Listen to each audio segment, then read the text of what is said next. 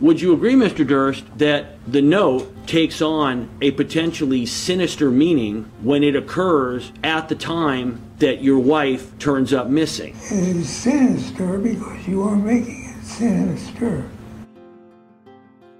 Tell me everything you know about Daniel Cunningham. That will take quite a while. Oh, I'll wait. You dismembered a person, Mr. Durst. Are you telling me that you don't know what dried blood looks like coming from a dead person? Correct.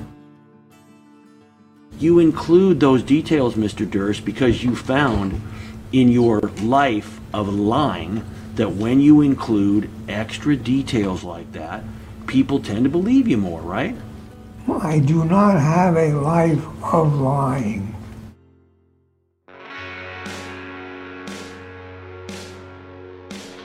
Welcome back to Season 2 of Jury Duty The Trial of Robert Durst.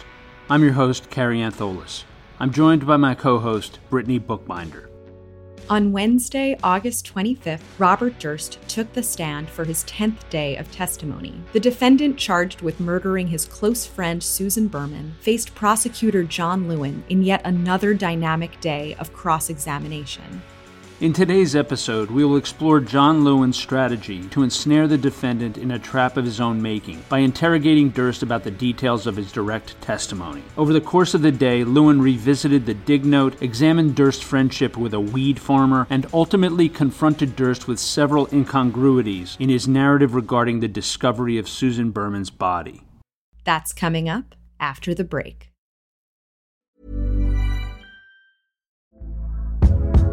Hey there, it's Michelle Norris. I'm host of a podcast called Your Mama's Kitchen. When I travel, I'm usually looking for a way to find a taste of home when I'm not at home. And one of the things I love to do when I am at home is entertain. And Airbnb allows me to do that. When I was in California recently, I rented a house that had a great kitchen. And when we were sitting around the table, we we're all thinking, we're in someone else's house. Someone could be in all of our homes as well. If you have a home, but you're not always at home, you have an Airbnb. Your home might be worth more than you think. Find out how much at airbnb.com/slash host.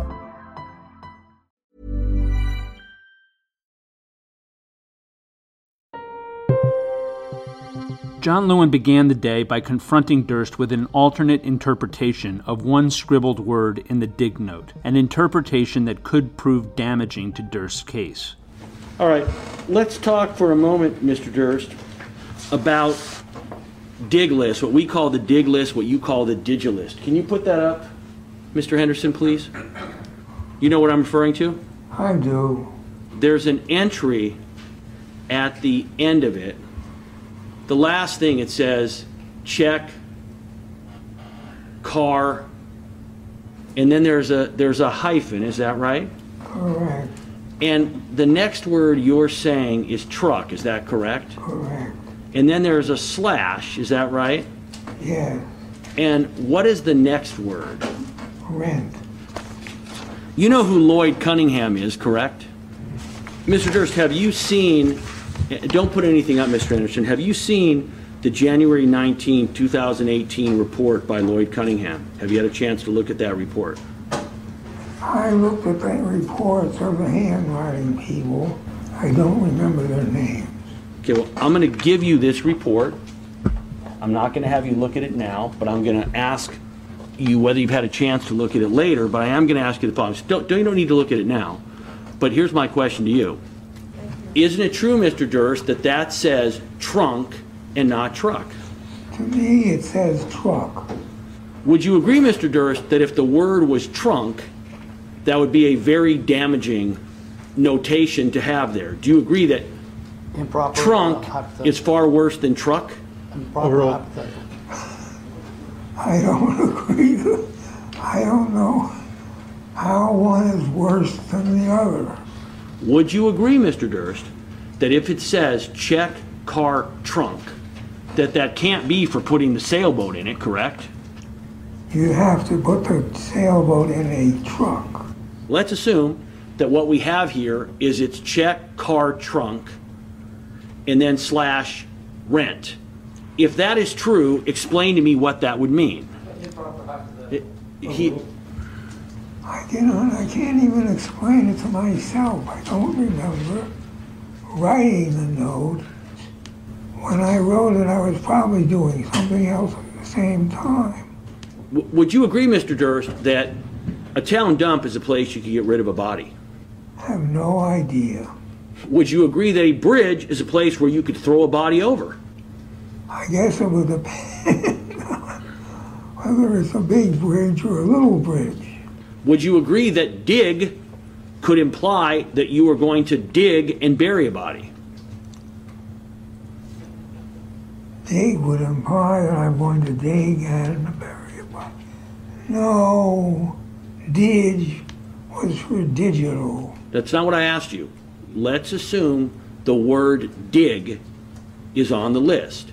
If that is the word and it's not dig, would you agree that dig could describe what somebody would do to get rid of a body?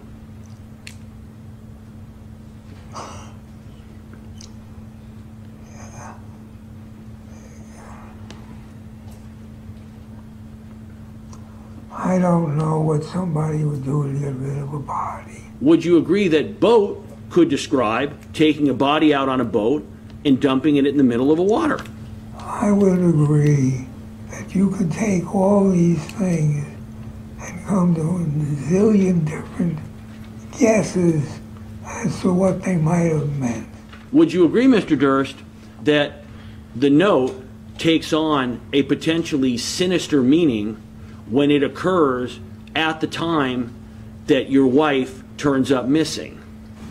It is sinister because you are making it sinister.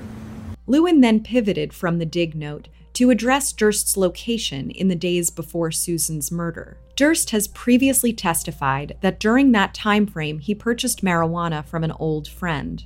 Lewin took this opportunity to interrogate Durst on the details of the alleged exchange. You bought a pound of marijuana from your old friend from college days, correct? Correct. You, you know, I noticed, Mr. Durst, when you were testifying, you didn't give a name. Why didn't you give the guy's name? Why did you just call him an old friend from college? Well, I don't want to don't want to get him in trouble. You're concerned that in 2021, he's going to get in trouble for a pound of weed that he sold 21 years ago. Is that your testimony? My testimony is I did not use his name because I did not want him to get in trouble. Well, here, you don't have a choice. What's his name? Danny Cunningham. Danny Cunningham. I assume his name is Daniel Cunningham? I knew him as Danny Cunningham. And you knew him from college. That means you went to school with him at Lehigh? Each of these things that you bring up has to do with me abbreviating something or speaking loosely.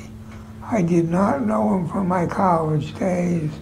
I knew him from my graduate school days when we were both at UCLA, the PhD program for economics. Tell me about Daniel Cunningham. What do you know about him? Do I know about him? Yes. Tell me everything you know about Daniel Cunningham. That will take quite a while. Oh, I'll wait. Okay. So Daniel Cunningham dropped out of the PhD program at about the same time that I did.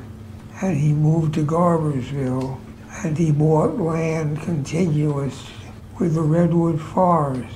Let me stop you. How old is Daniel Cunningham? About my age, I guess. And how tall is he? Taller than me. Give me approximate height and weight.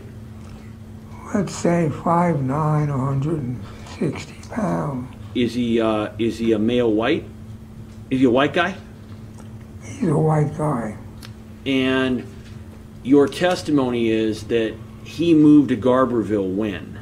Around 1968 or 1969. And when he moved up there, was he growing marijuana? What was the deal? He grew marijuana. So your testimony is that he would grow marijuana and you would buy it from him? Correct. You didn't have a connection closer to Trinidad or Eureka where you would buy marijuana? No, How often did you buy marijuana from him when you lived there? probably every four to six months.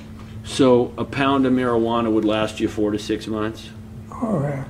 And it's your testimony that you would pay about five grand for the pound? Correct. And when's the last time you had contact with Daniel Cunningham? Probably around 2007. And how many times do you think over the years you bought weed from Daniel Cunningham? 20. And you would always pay cash? Yes. Would you always drive to Garberville to get the weed? Yeah. So you've driven there approximately 20 times, is that correct? I've been to Garberville more times than I bought marijuana there. I want you to tell me exactly how you would get to Danny's house. Give me the roads you would take. Where exactly does he live? Let's start with what's his address? He's off the grid. He's off the grid. So if he's off the grid, how would you find him to buy marijuana? I knew where he lived. Describe exactly where he lived and how you would get there. You would take the road from 101 and you would get off where you should get off and go north about half a mile, and that would be Dan, Danny Cunningham's farm. So, Mr. Durst, would you agree that telling me you would get off at, quote, the road where you're supposed to get off is not a description that anyone could ever find? Would you agree? Sure. What's the road? I don't know the name of the road. So you had a farm. Tell me about this farm. Well, in addition to growing marijuana, he sold organic eggs and organic tomatoes. You've admitted to lying and committing perjury, correct? Correct. Would you agree, Mr. Durst, that you have found when you personally lie and commit perjury that you like to include a lot of details? Would you agree that's a fair assessment? No. In terms of including lots of details, I don't include more details than I think are necessary to answer a question. So, for instance, when you told Detective Struck that you spoke to Kathy Durst on the night of January 31st when she was back at Riverside Drive, you also had the detail that that occurred between 10:30 and 11, correct? I don't remember. Would you agree, Mr. Durst, that you also added the detail that she was watching the news? Yeah, That was a lie, right? that was a lie. And that was an extra detail, two details that you added to try to sell your story, correct? Correct. You include those details, Mr. Durst, because you found in your life of lying that when you include extra details like that, people tend to believe you more, right? I do not have a life of lying. Later in the day, the topic of weed farmer Danny Cunningham made a cinematic reappearance. Mr. Durst, this hmm. morning I showed you a handwriting report. Do you recall that? Yes, And you agree you had a chance, you looked at that handwriting report, correct? I had a chance, yes. And I put the, was Mr. Henderson briefly put it up on the screen. Do you recall that?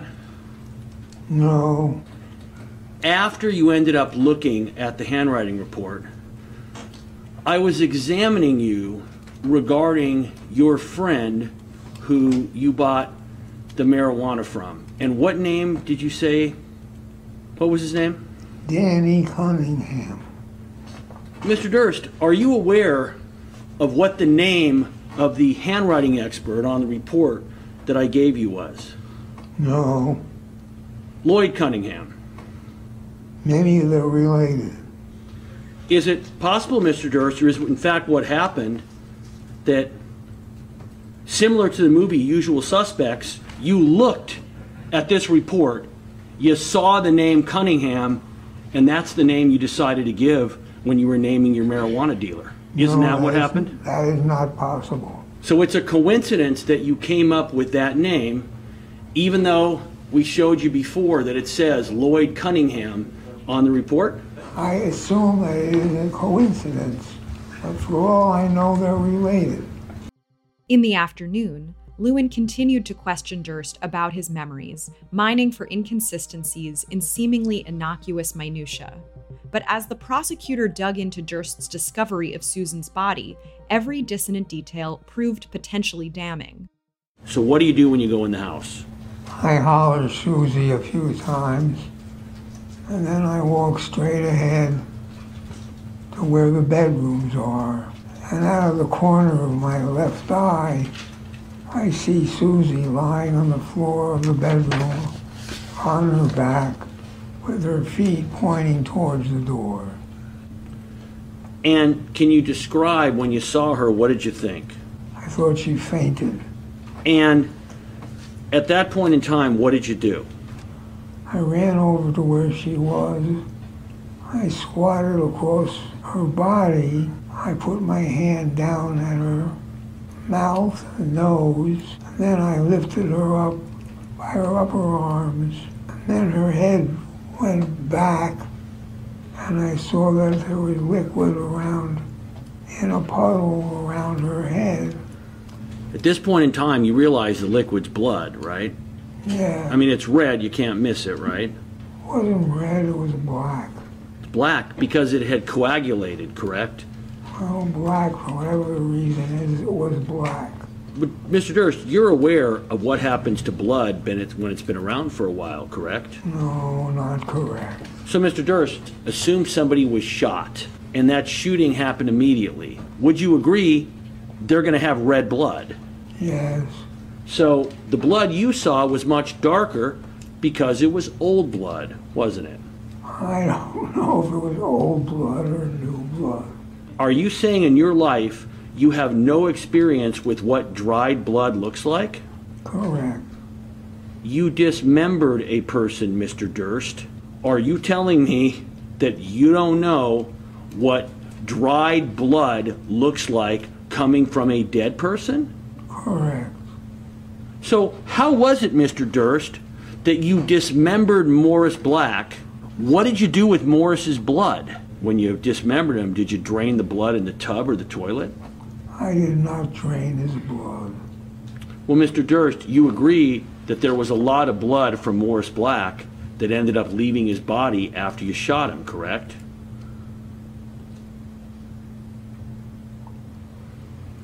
Correct.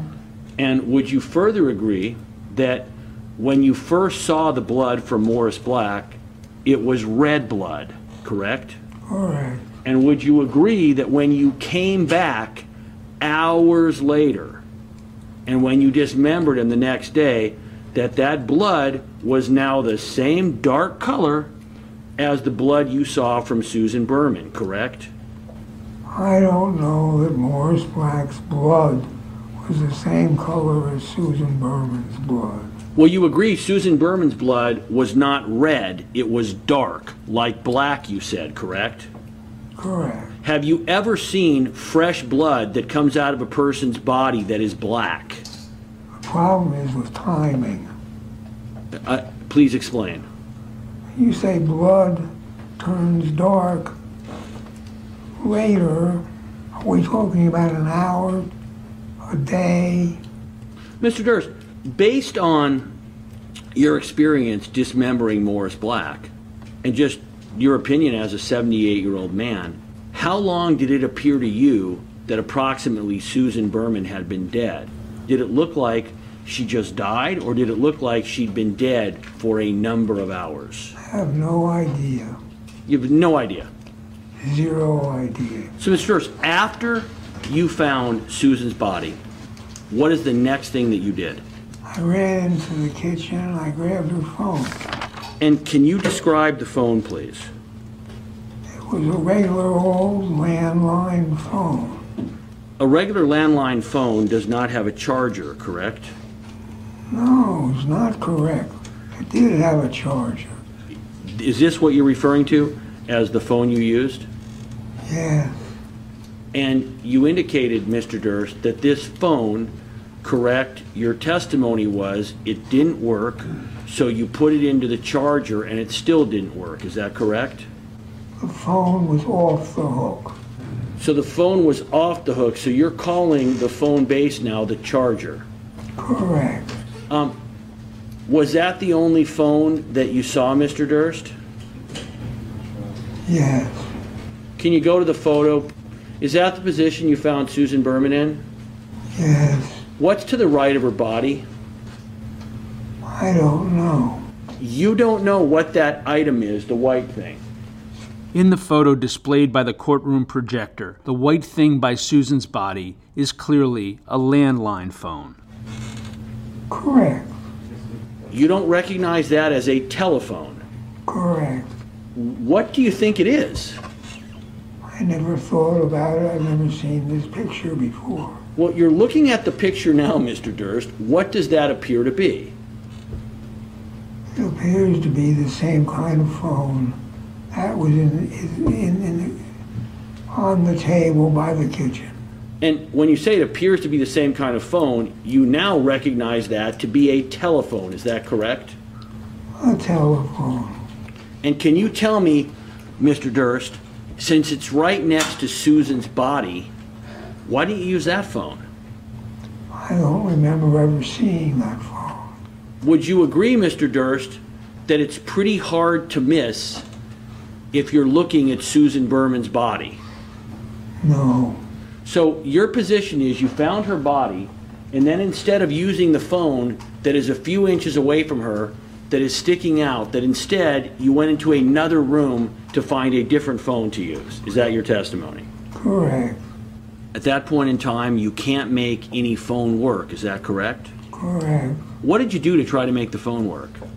Put it back onto what I'm calling the charger. Mr. Durst, you're aware that the phones in her house were working, correct? It was working the night before, yeah. Mr. Durst, you heard the answering machine messages that occur after the 23rd, correct? We played them in this trial. Yes, that's a call on Sunday when I found Susan Berman's body. It was Saturday morning at 10, not Sunday. So it's your testimony that the phone worked the night before you talked to her. The phone worked the next day, but for some reason it wasn't working only while you were there on the 23rd. Is that your testimony? My testimony is that when I picked up the phone, there was no dial tone. It's that time of the year. Your vacation is coming up.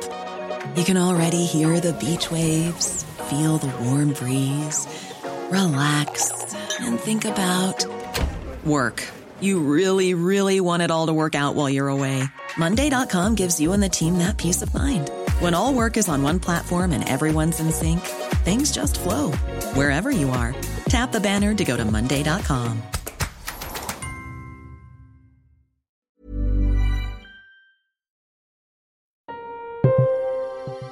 We're now joined by reporter Charlie Bagli, who's covering the case for the New York Times and for CrimeStory.com. Charlie, thanks for coming back. Thank you. So, Charlie, there's a few things for us to talk about. We reported on a lot of this earlier in our program. But let's start by talking about this guy, Danny Cunningham, who it appears was, at least according to Bob, was Bob's graduate school buddy and drug dealer of choice in Northern California. What did you make of the whole Danny Cunningham part of the testimony? First of all, we know that Bob has been smoking pot every day since uh, UCLA, and that every time he's been arrested, he always had a fairly large quantity of marijuana with him. So the idea that he was buying uh, pot in bulk is not so much a surprise, but it is something of a surprise that he had a uh, grad school friend who was a grower up in Northern California. It seemed awfully convenient and probably one of the more telling moments was when Lewin asked why Bob hadn't called him or told anyone about this prior to the testimony. Because this could have been a person that buttressed uh, his tale, his, his description of what he was doing. this would have been a witness. Uh, it would have been one of the few witnesses to what Bob said who wasn't already dead. In one of the earlier podcasts, Charlie, you mentioned the movie The Fugitive and Bob looking for a one armed man. John Lewin today brought up Keyser Söze and the movie The Usual Suspects. Brittany, what was your reaction to that? I mean, yeah, it sounds like that is exactly what happened. That he sees Lloyd Cunningham. That's an easy enough name. Sure, there's probably a, a Danny Cunningham growing pot somewhere in Northern California. That'll check out. I feel like Lewin was pretty spot on with that. Yeah, I agree with all of that, except that Bob thought enough ahead to say, yeah, that'll check out. I, I don't think Bob cares whether stuff checks out or not.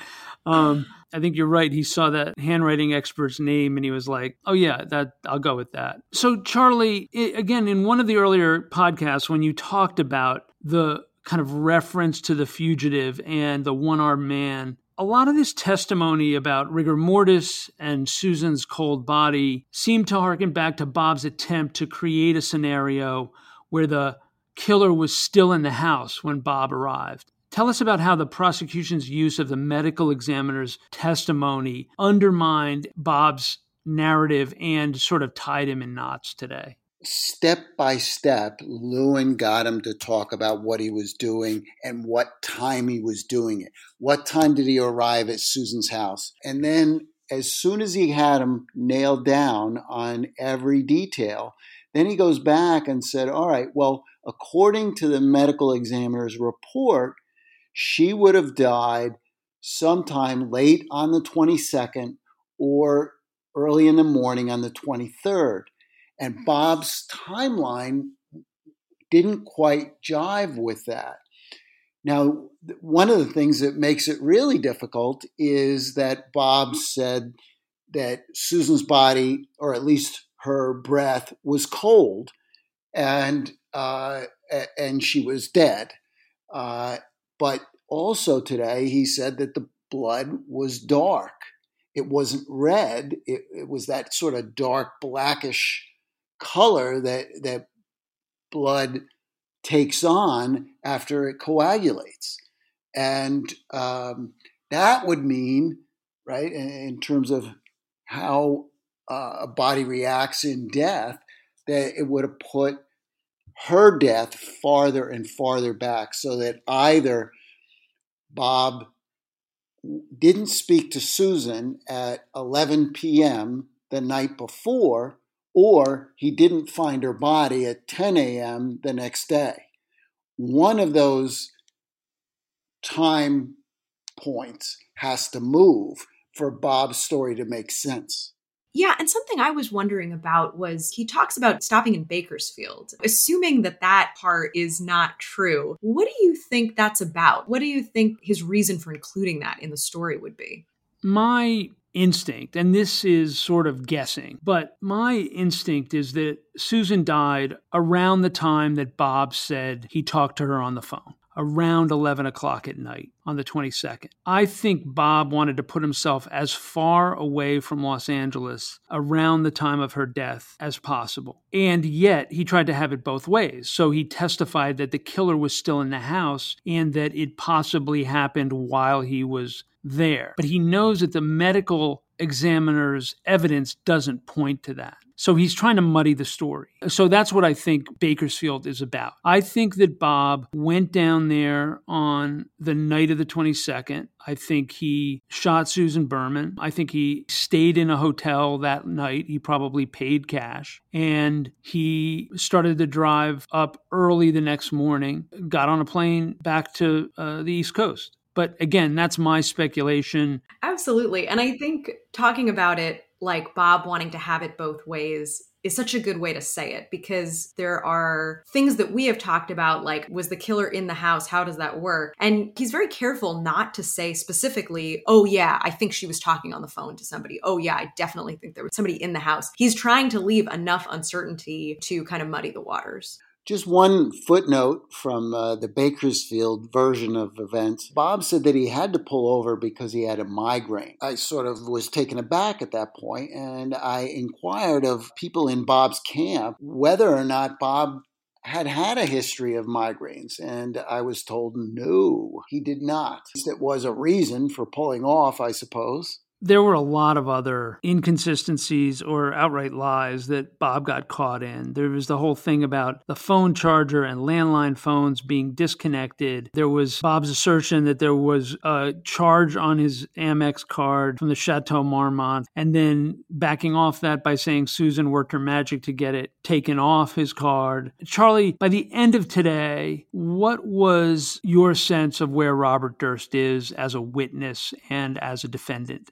I think he's got a real uphill battle in establishing any credibility. There has been a real methodical dismantling of every single sentence that he uttered concerning the events between December 19th and December 23rd when he was in California and Susan was murdered. It's just a really tough spot. And uh, as he said during testimony, he, he admitted, he conceded that he's lied and, and committed perjury in the course of the trial. Uh, he did seem to describe a new category of minor, minor perjury, which, you know, what's a few perjurious words between friends, and then some of the whoppers. Kary, I have a question for you. We heard a lot of back and forth about the phones in Susan Berman's house, and we saw the prosecution displayed a photograph where we actually saw that there were two phones in the house.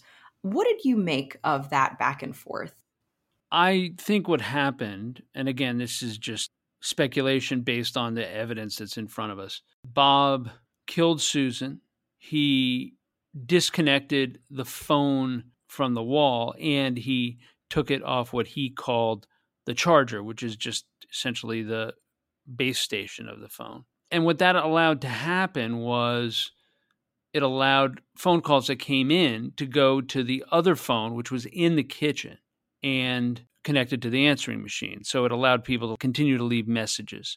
And so when Bob said the phone was dead, what he was remembering was that he unplugged the phone and it would naturally be dead. And he probably looked at evidence photos and saw that there was a phone in the kitchen and remembered that as being the phone that he took off the hook.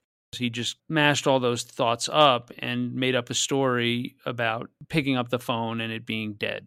One other area before we get to the very end of the day. Um, his whole testimony about Diane Boucher and taking a sick friend to uh, to for for treatment for what he later learned was her ovarian cancer, and um, the the idea that she would come out of treatment that he was there to help her and yet she made him dinner and she did the dishes.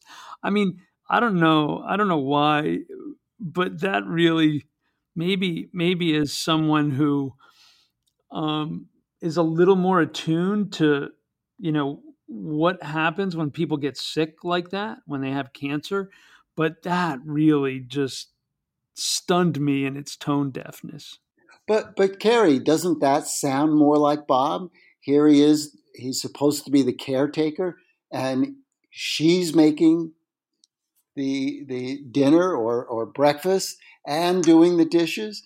Uh, Bob is sitting at the table waiting to be served. That sounds like Bob to me.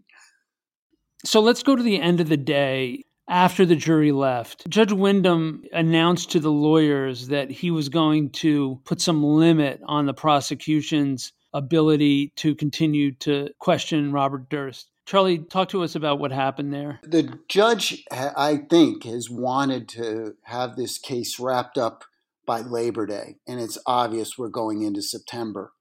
Uh, he said, "Look, the the defense had Bob on the stand for four or five days, about 24 hours in total for testimony, and that by the end of tomorrow, John will have had 38 hours." Now, this is a highly unusual case, so he's got a lot of ground to cover what the judge is saying. You you've done a job, a, a devastating job of showing that this is not a witness that you can believe, and that he doesn't have to turn over every single sentence that Bob utters to get to the truth.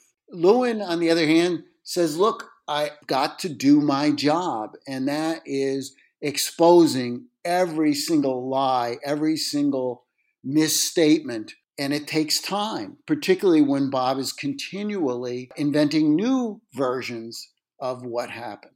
Brittany, what did you make of that whole exchange at the end where Lewin was asking for, initially he asked to be able to wrap it up on Tuesday. And then at the end, he made a desperation kind of Hail Mary request to wrap it up on Monday. And Windham said, well, let's see how you do tomorrow. How did you regard all that? Ultimately, the jury is not here to decide if Bob Durst is a liar. They're here to decide if Bob Durst killed Susan Berman. I understand from John Lewin's perspective the desire that I'm sure has been building up since 2015 to confront him with all of these questions, but it is exhausting. And some of it feels like, sure, there are lies, there are inconsistencies, there are provable moments of perjury. And yet, is that necessary? I started wondering to what extent is Lewin concerned about the record, depending on what happens, depending on if they appeal. How concerned is he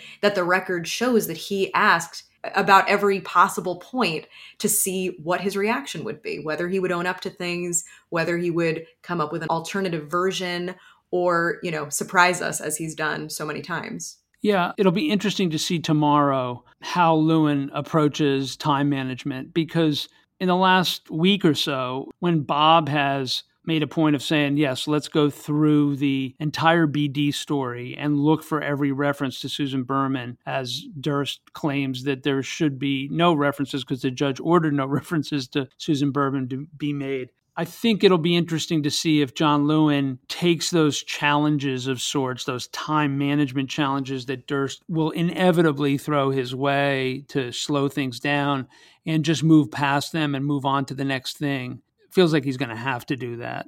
I also think that what might be in the judge's mind is what becomes of the jury. Uh, just this week, or, or at the end of last week, we lost another juror. I mean, they were replaced by an alternate, but we used to have 11 alternates, and now we're down to five and who knows what happens after Labor Day. And you know, you you've got that COVID thing hanging out there. Well, tomorrow is Thursday, the last day of the week in court. We'll see whether John Lewin, we'll see whether Judge Windham makes it John Lewin's last day on cross examination or whether Lewin gets one more day to wrap things up. All of that is coming up on the next episode of Jury Duty, the trial of Robert Durst. Planning for your next trip? Elevate your travel style with Quince. Quince has all the jet setting essentials you'll want for your next getaway, like European linen, premium luggage options, buttery soft Italian leather bags, and so much more. And is all priced at 50 to 80% less than similar brands. Plus, Quince only works with factories that use safe and ethical manufacturing practices. Pack your bags with high-quality essentials you'll be wearing for vacations to come with Quince. Go to quince.com slash pack for free shipping and 365-day returns.